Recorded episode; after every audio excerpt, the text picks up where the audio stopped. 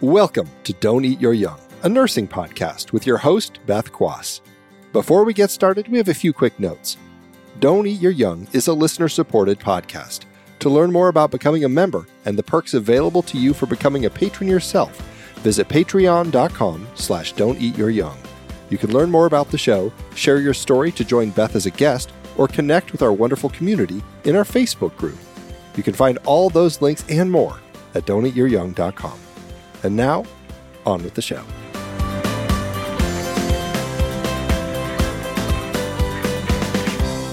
Hello and welcome back to Don't Eat Your Young. I'm your host, Beth Quass. Today, I'm delighted to have Sheila Wilson here. She's a registered nurse who has served in both clinical administrative management positions as well as executive leadership roles for over 30 years. She created Stop Healthcare Violence in 2009, which turned into a nonprofit in 2018. She wants to educate and inform the public on the alarming epidemic committed against healthcare personnel. And she wants to provide support and advocacy for victims and lobby for change. We are so excited to have Sheila here today. Sheila Wilson, welcome to Don't Eat Your Young. Thank you so much for having me here, Beth. This this is really awesome. Thank you. Tell us a little bit about yourself and your nursing career. Well, I started many of you, I don't know how old you are, but I'm probably older and have been a nurse longer than you've been around. But I have had one of the greatest nursing careers because I've done a lot in it. I started out well, first in high school, I wanted to become a nurse, and I was told that I couldn't. I took a test and they didn't think I was suited to be a nurse. So I ended up not becoming a nurse when all my other friends were in nursing school. But I got married, had a bunch of kids. And then when I was in my 30s, I decided that I'm going to go for it. I heard a friend of mine say it, and uh, we were at a baseball club with our kids, and she was going to nursing school in the evening. So she showed me how to do it. She borrowed some uniforms for me, got me some books, and then I was off and running. And I have that's amazing. So much. It's amazing. I have gone medical, I have done units, and the last I worked in the hospital was um, the emergency room. And I spent many years there, but I was also, I worked on three different detoxes. And I wanted to learn about alcoholism because there was plenty in my family that took a drink and all of a sudden they became different people. And I also went into all sorts of areas to do TB testing and and the story can go on and on. I've just had a fabulous career and I'm still working. Uh, you have done a lot. I have done a lot. What are you doing now? Well, right now, well, now it's kind of, I don't want to say it's easier than the ER or walking around the community, but I do occupational health. Nice not the real workman's comp and all that. I've I couldn't have biggest problem I had with occupational health is short term disability, STD. when you work in the ER, that's not what STD stands Absolutely. for. Absolutely. so it was kind of a learning curve there. So, but I have had a great, great career in nursing. I hope I can continue and not not that my age can interfere with anything because nurses can do just about anything. I totally agree with that. And you have done a lot for your community too. We talked before and you talked some about going out in your committee community and working with AIDS patients, HIV patients. Yeah. And did you did you see much of a correlation when COVID first hit and how we treated patients? Do you think we treated patients differently? Because of my medical condition at that time, I didn't do much with with the pandemic, but I worked with several. I talked with several nurses, and they said it was so difficult. Well, number one, with the the lack of personal protection, when they had to wear one nurse, not an N95. If if you remember the N95s we used to get tested for mm-hmm. before we even got the the the mask on they didn't have N95s. They had the regular masks and they had to wear that for weeks and months at a time. And then there was talk about what they would, they had to put it in a Tupperware container or they had to do it in a paper bag. And then they started sprinkling chemicals on them so that they could wear them longer.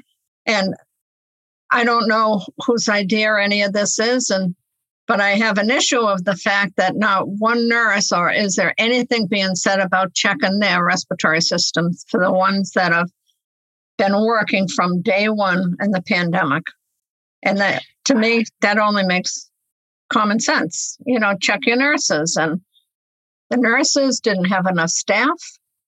I've talked to many, many nurses, and the ones in the units, the ICUs, they didn't have enough patient, enough nurses to to prone the patient so that they could breathe better.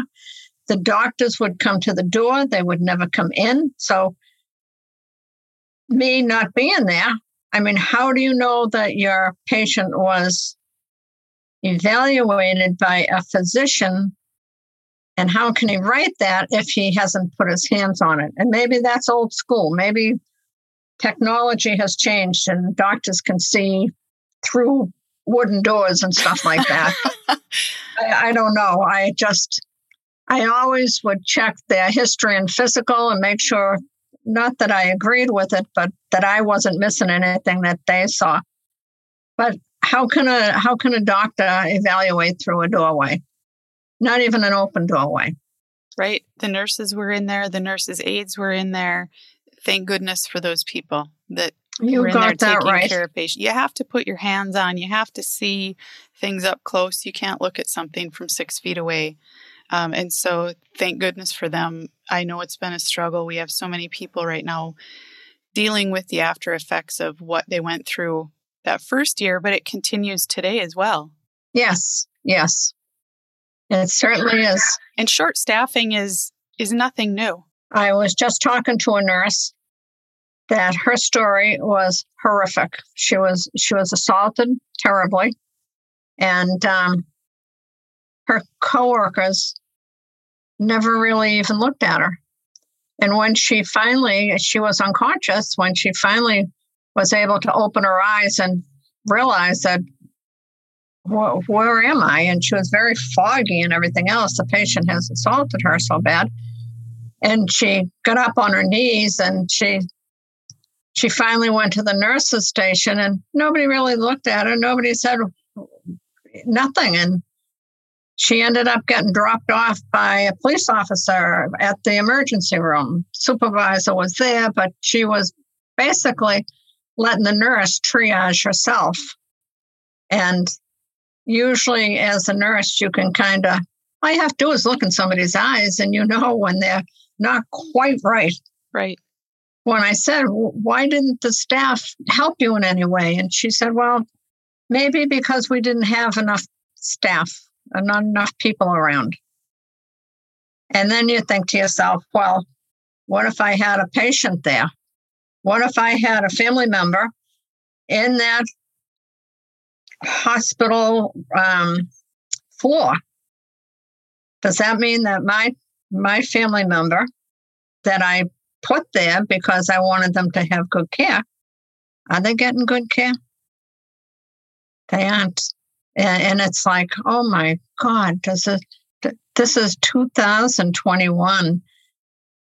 And we're doing this like it's 1906 or something.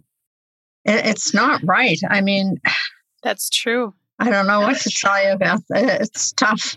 And it's such a huge problem, we'd have a hard time defining how to tackle that problem and where to start. Well, if you're talking about assaulting patient assaulting patients, there's an awful lot of simple things that that hospitals can do. And if it's all all about the bottom line, I don't know what they do with the bottom line money. You know, is it we always say, oh, maybe the the CEO or maybe so and so pockets it and all that. And I, I would hate to believe something like that if we're, I mean, we live in America and it should be, uh, healthcare should be very important to everybody. But why, why aren't uh, the hospitals safe for staff or patients? And that's what I don't understand. So where does the money go? You have any idea? I have no idea. I have a lot of things I'd like to do with that money to help ease the crisis that we're in right now. So, how did you get involved in advocating for uh, healthcare workers against violence? I started back in probably 2000, say 2007, 2008.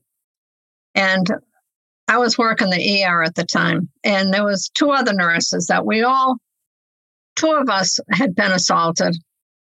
One was, she said, no, she really didn't get assaulted, but well, every day there was something going on. Now, when I say that, I mean like you'd hear somebody, they got pinched in their butt, or maybe they got a slap across their face, or, you know, th- these are things that you didn't call in sick for the next day.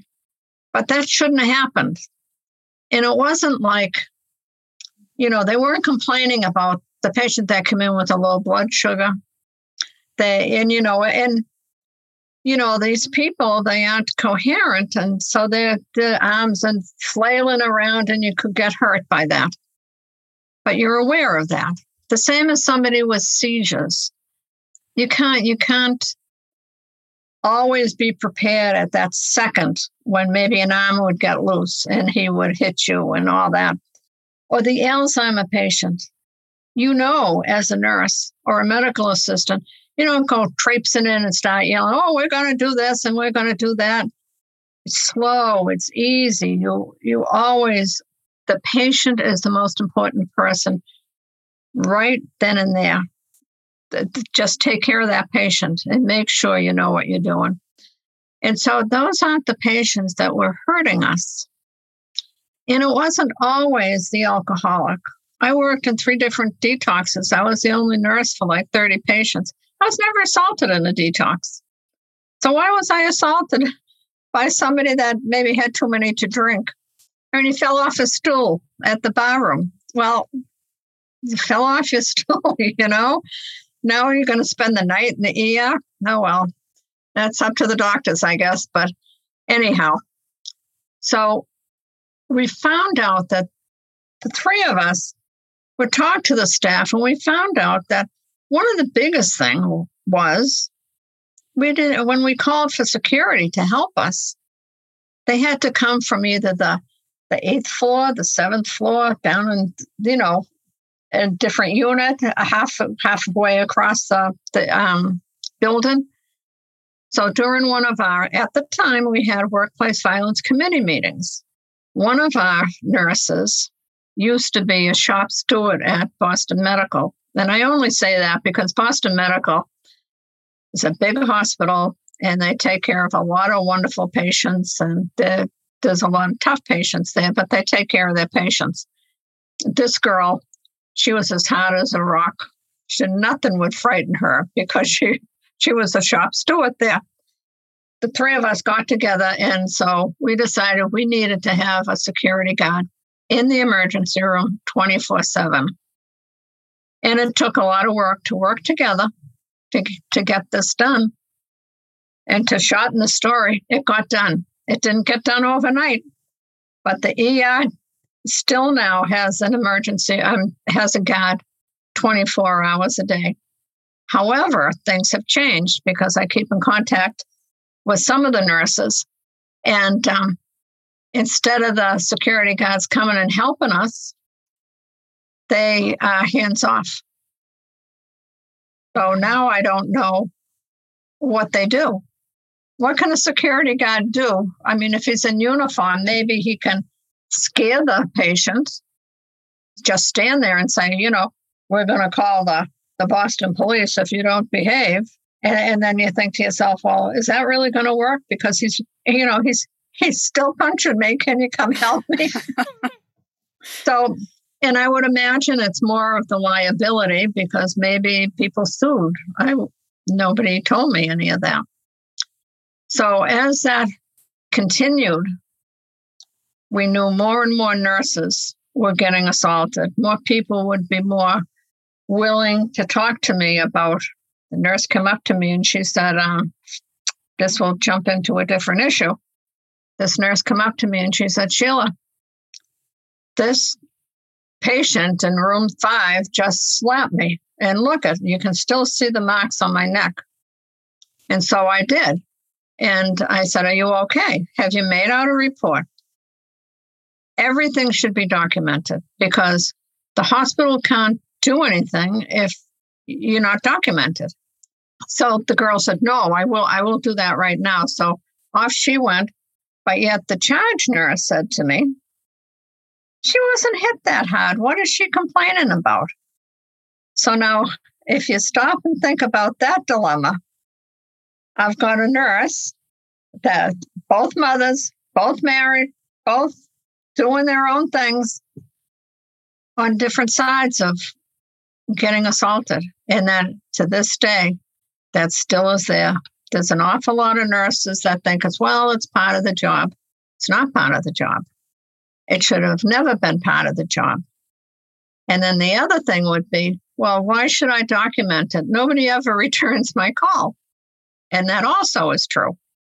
So you think to yourself, that that's a huge dilemma. And how do you change that? I agree. And I think we've also, you know, if something happens in the hospital and um, say a sentinel event, uh, the first thing I think that the nurse is asked is, how could you have prevented this? That's exactly. I have got documentation of many nurses would say the same thing. That's exactly what they happened. That you end up walking out of these meetings feeling guilty. And you stop and think, what could I have prevented? You couldn't have prevented anything. Right. You walk in the room to take care of the patient and he punches you in the face.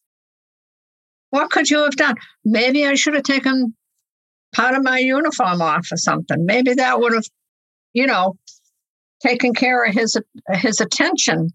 I don't know. I, that's and and they've got it down pat how to make a nurse feel like maybe it was her fault the person that really needs the support at that time is the victim.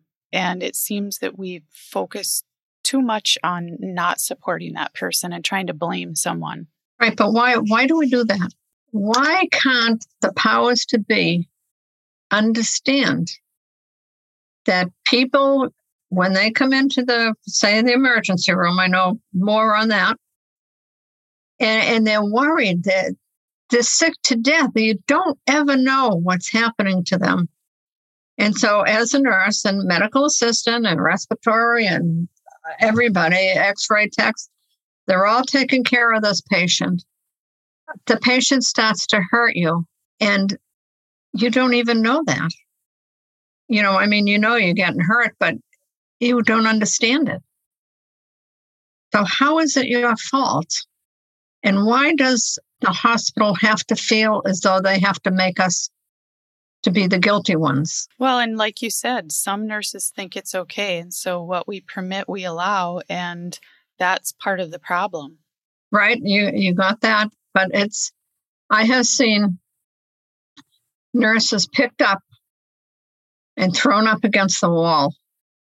And if one of them came out and she said, I'm okay, no problem. Making out a report? Nope, nope. I'm okay. But I saw I saw that happen. Tiny little thing.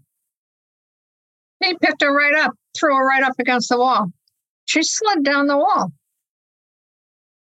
Another another patient I took care of, she came from one of the units, and she said, I don't want my husband to, if I hear my husband's voice, I'm going to disappear here. She's not going to stay on the stretcher. I said, well, what, what do you mean? And she says, if my husband knows that I'm here and I was assaulted by a patient, he's going to make me quit. And she said, he doesn't feel as though a job should interfere with my life. I'm a cancer, fi- cancer survivor. I'm all set with my chemo, radiation, everything. And she says, But I love what I do. So, does that mean that she's going to continue allowing patients? Now, that girl was picked up thrown across the bed, not on the bed, but in the air across the room and hit the wall. The other one I just spoke about was only maybe a matter of three feet. This one had to be six feet or maybe seven feet.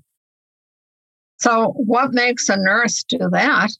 Accept that type of abuse. And how do we help them? Well, that's it. You know, um, then you get into domestic violence. Maybe that's the way they treat it at home. And where where is our where is our guideline? Do we talk about that? Do we accept the fact that okay, Sally here lets any patient assault her and she thinks nothing about it. But Susie over here, if somebody puts their hand on her, she starts complaining and writes out all the reports. So without the staff and without the I don't know, maybe the education of what is it to be like a domestic violence patient. And instead of asking, why don't you leave that situation? I guess the bigger question is, why do you stay? Good question. It's the same as nursing. You know, why why do we stay into these positions that nobody cares whether you get hurt? And I mean, just so many simple things could be done. It would be just like putting, okay, Joe Smith decides he's going to beat the living daylights out of me. So now Joe Smith, even though I think it was um wasn't OSHA, it was somebody else. One of the other people that come in and check the hospitals? I can't remember what what they were, but you're not supposed to write a patient's name in a notebook I think we used to keep the patient's name in our lockers. But every patient that assaults another uh, healthcare worker should be tapped in their chart. So that when you open up that chart, you should be able to see that that this person has assaulted somebody. And not all hospitals have that. Some hospitals have it, but not all hospitals. So and then there's a there's a lot of hospitals that, that have it but don't do too much about it. This one sent, you know, Joe Blow there. He he assaulted Sally Sally Slow and she was hospitalized for only 10 days. So that wasn't too bad. But why is he why is this person still allowed to come without a security guard that is not hands off? Right. Maybe it's secured now in different countries I know for a fact that they have security guards that will walk with the patient, and the patient has to pay for it. If not him or her, then it's the family that has to pay for that security guard. I mean, it's a hospital bill, it's not the security guard. But the security guard is to protect them. And if one isn't enough, they get assigned two security guards. Right. And that person is with with him the whole time so he doesn't assault people. Well, we definitely know things need to change. So, talk to us a little bit about Stop the Healthcare Violence and what you are doing in that nonprofit. Mm, Stop Healthcare Violence, though, our mission was basically let the public know what, what is going on and then talk to these nurses and see what they need. Even, even though I've been doing this since 2008, now that's a few years, when you talk to, to people and they say to you, What do you mean you get assaulted? Well, yeah, our patients hit us. Well, what, what do you mean your patients hit you? Well, they're frustrated and they want to get served faster, or they didn't like what we were going to give them, or and I said that I, I, I don't think that's true. And so you, you kind of say, oh, okay, yeah, I can't explain it any better than what I'm telling you. That violence goes on in the emergency room. Now, what I don't want to do is scare patients. Because if the patients know, but in reality, Beth, where do you think these other, you know, patients are roaming the floors? They're you know, the nurse is taking care of them, but we're kind of like short staff now. So who's watching this one? Maybe they're fumbling through your belongings in the locker, you know? Who knows what they're doing? I mean, certainly you work in a hospital still, right? Right. And um, when I was working on the medical floors, you kind of kept track of people, but you couldn't keep track of everybody. And things do get stolen, and you don't know if they're looking at you while you're sleeping, and you have to pay attention. Right. It is a safety issue, not just for nurses, but like you said, the the other patients in the hospital as well. And mm-hmm. violence can come from patients, it can come from family members, visitors in the hospital. So I'll tell you, um, Sheila, you hit the nail on the head.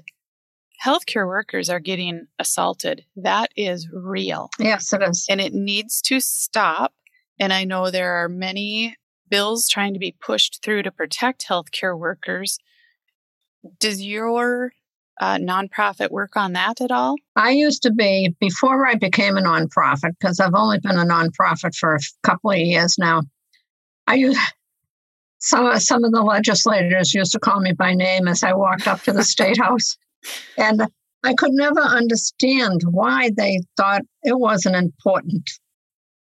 And, and I guess I understand because they really don't think that it's happening unless one of their family members do it. Now, a couple of stories that one nurse never told her family she ever got assaulted.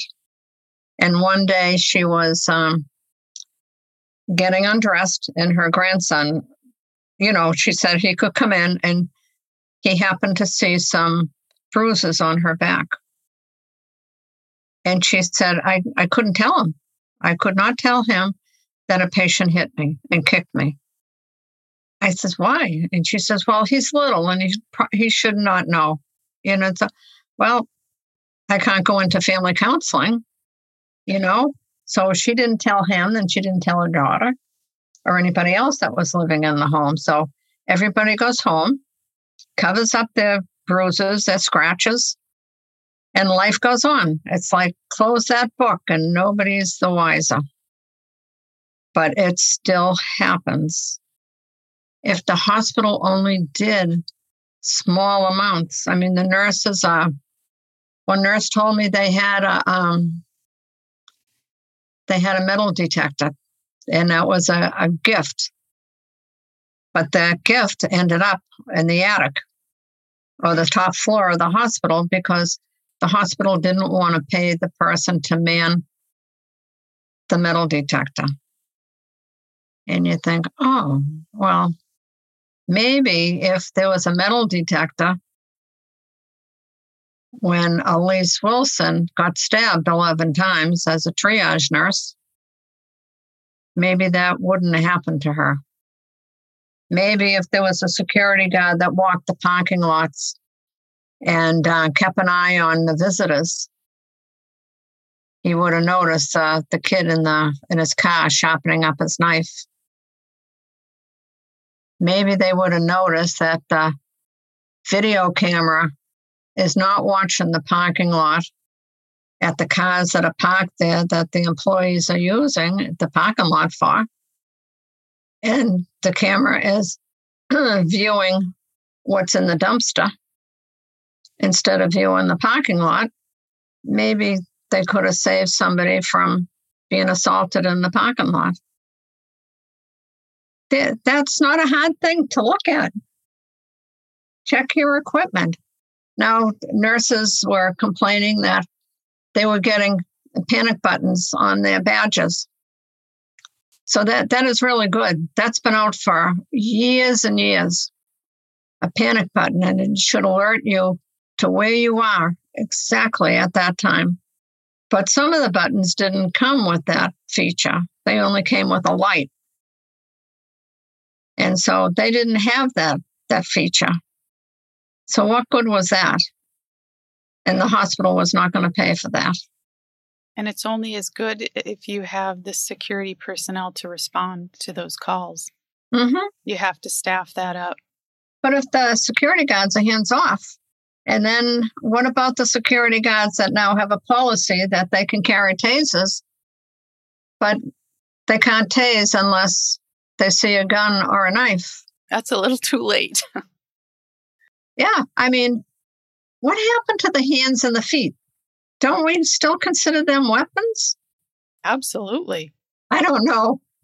There's so many hospitals out there, and all the hospitals have different different ways of dealing with patients like this. Right. And we've moved so far away from restraining patients um, that you almost need an act of Congress to do that mm-hmm. because of patient rights. But what about nurses' rights? What about healthcare workers' rights? We've forgotten about them. We have.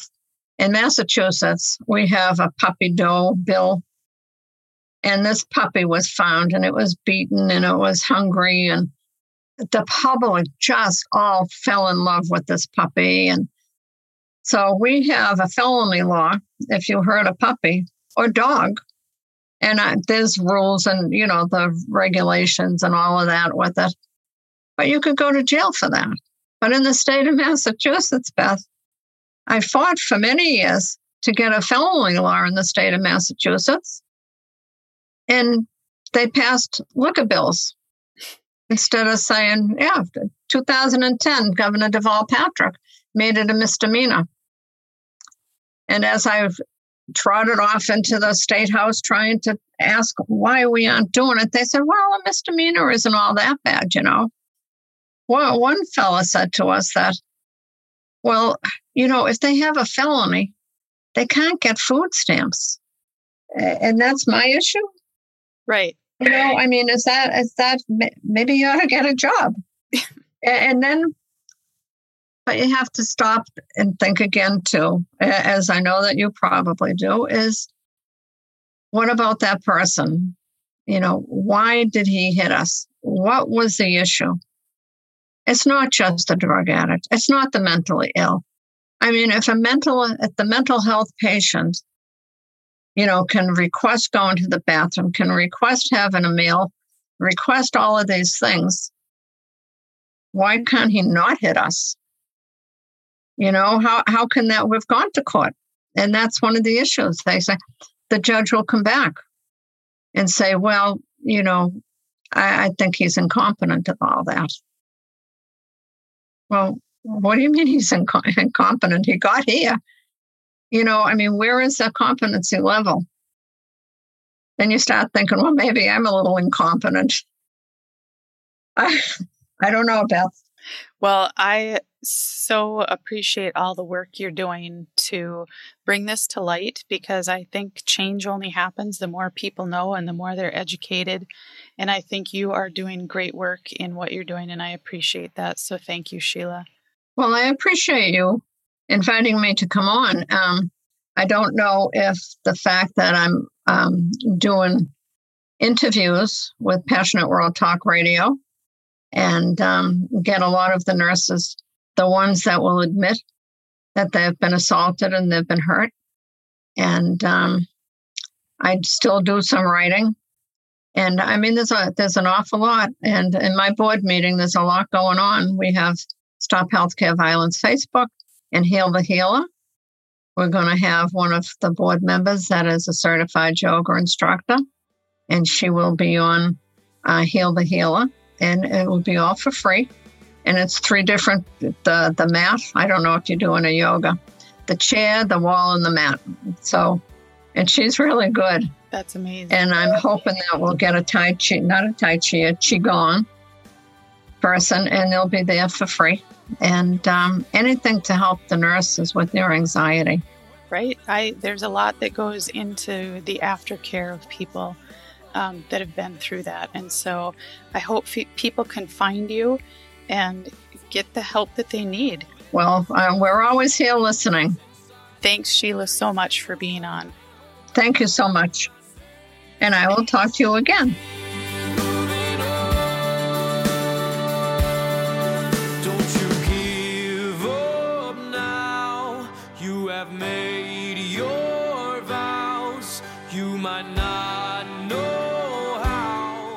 Don't Your Young was produced in partnership with True Story FM. Engineering by Andy Nelson. Music by The Lighthearts. Find the show, show notes, and transcripts at don'teatyouryoung.com. If your podcast app allows ratings and reviews, please consider doing that for our show. But the best thing you could do to support the show is to share it with a friend or colleague. Thank you for listening.